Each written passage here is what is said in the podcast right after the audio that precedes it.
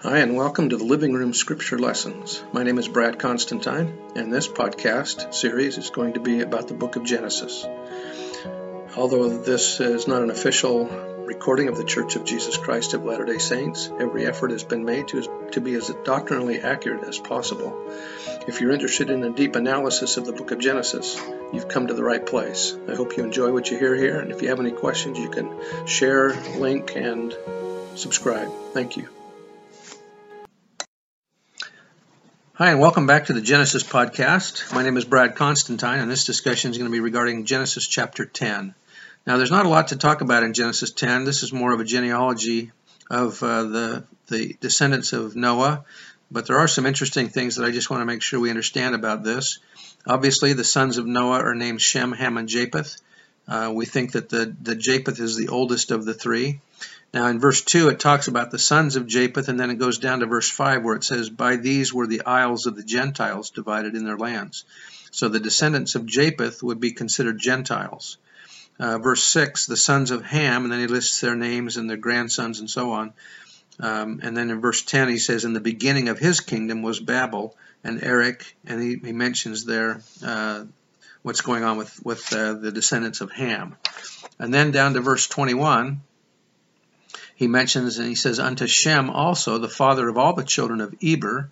Now, Eber is the person through whom Hebrews come. So those that are of the covenant is are through Ham, or through Shem. He is the covenant uh, son. Uh, Shem is also most likely Melchizedek, and we'll we'll talk about that in another lesson uh, as we get into the details of this. Um, but verse 25, unto he, unto Eber were born two sons. The name of one was Peleg, for in his days was the earth divided. And what that means, not that they were divided um, by nations or by people, but rather that the continents were divided. This is the, the time when, the, because in the creation all the continents had been combined into one, and now at this particular time, uh, after the flood, the earth is divided. The continents are divided into what we have now throughout the, uh, the world. The continents spread out all over the place.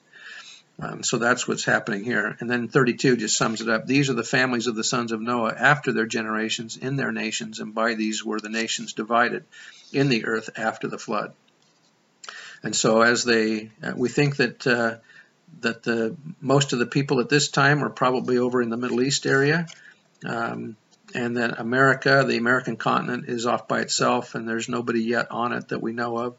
Um, and so as the earth got divided, then some, then all the, also these continents were pretty much isolated with no people on them. I bear testimony of the truth of the gospel, and as we gain a better understanding of the scriptures, that this will help us in our daily lives. In the name of Jesus Christ, amen. I hope you like this. If you do, like it and share it. Thanks. Bye.